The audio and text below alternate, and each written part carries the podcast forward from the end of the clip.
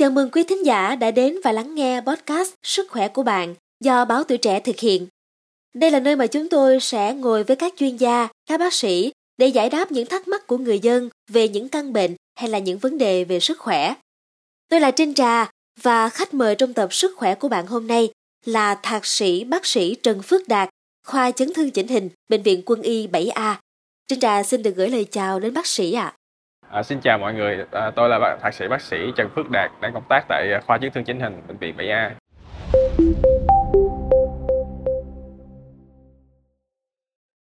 À, quý vị thân mến, khớp gối là một bộ phận đóng vai trò quan trọng đối với cơ thể của con người.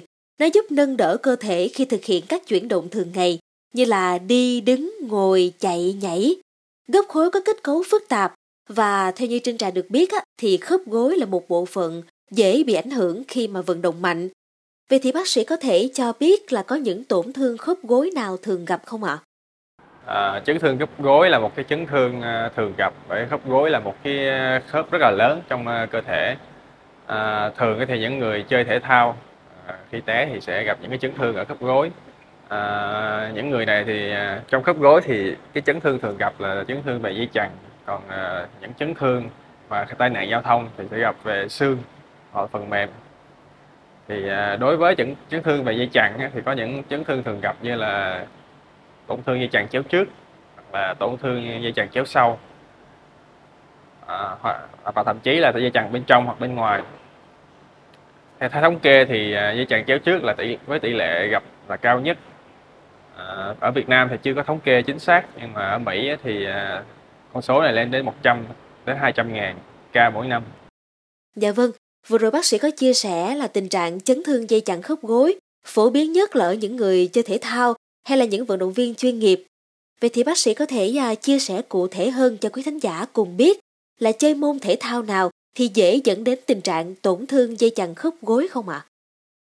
Cái chấn thương dây chằng ở khớp gối thì thường gặp ở những à, bệnh nhân chơi thể thao à, nhiều hơn là tai nạn giao thông đặc biệt là những bệnh bệnh nhân chơi ờ, các môn thể thao mà đối kháng uh, sử dụng phải chạy nhảy nhiều như là đá banh uh, bóng chuyền cầu lông thì cái dây chằng mà thường bị tổn thương nhiều nhất thì đó là dây chằng chéo trước Dạ, thưa bác sĩ hiện nay thì à, có những cái phương pháp điều trị tổn thương dây chằng khớp gối nào và sau khi điều trị thì người bệnh có thể phục hồi hoàn toàn không ạ?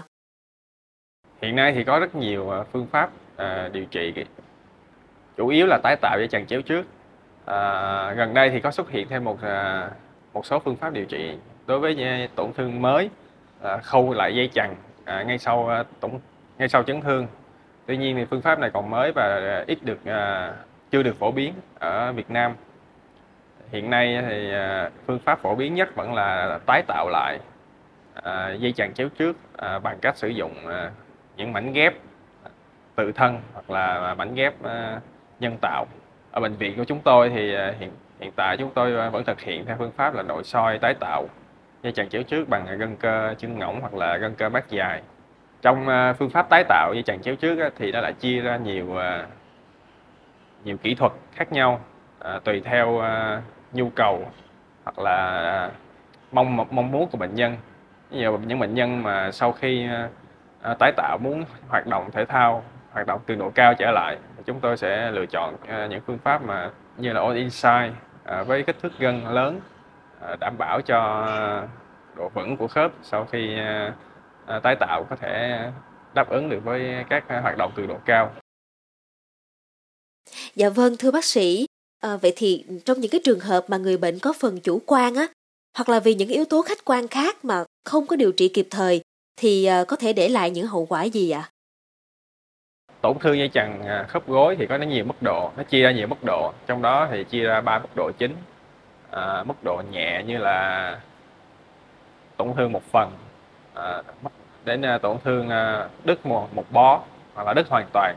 Tương ứng với mỗi loại tổn thương thì mình có những cách điều trị khác nhau như là điều trị bảo tồn đối với mức độ nhẹ nhất hoặc là phẫu thuật à, cho mức độ 2 và 3 à, thì chấn thương ờ, tổn thương dây chằng chà khớp gối không được điều trị có thể dẫn đến ờ, sự mất vững của khớp gối à, dẫn đến các thành phần xung quanh phải bù trừ à, cho cái dây chằng mà bị tổn thương à, lâu ngày thì sẽ dẫn đến sự thoái hóa và hư cái khớp gối à, dẫn đến mất chức năng và hoạt động của khớp gối à, lâu dài. Dạ vâng, Trinh Trà xin được cảm ơn những thông tin vừa rồi của thạc sĩ bác sĩ Trần Phước Đạt. Như Trinh Trà đã chia sẻ trước đó thì à, khớp gối đóng một vai trò quan trọng trong các hoạt động sinh hoạt thường ngày của mỗi chúng ta. Vì vậy các bạn thính giả nhớ là lưu ý bảo vệ khớp gối, đặc biệt là những người có sở thích chơi các môn thể thao đối kháng như là bác sĩ Phước Đạt đã chia sẻ nha. Một lần nữa thì Trinh Trà xin chân thành cảm ơn sự có mặt của thạc sĩ bác sĩ Trần Phước Đạt, khoa chấn thương chỉnh hình Bệnh viện Quân y 7A trong số podcast Sức khỏe của bạn hôm nay. Xin chào tạm biệt và rất mong có cơ hội được gặp lại bác sĩ trong những số podcast sau ạ. À. Cảm ơn quý thính giả đã lắng nghe số podcast này. Đừng quên theo dõi để tiếp tục đồng hành cùng podcast Báo Tuổi Trẻ trong những tập phát sóng lần sau nha. Xin chào tạm biệt và hẹn gặp lại.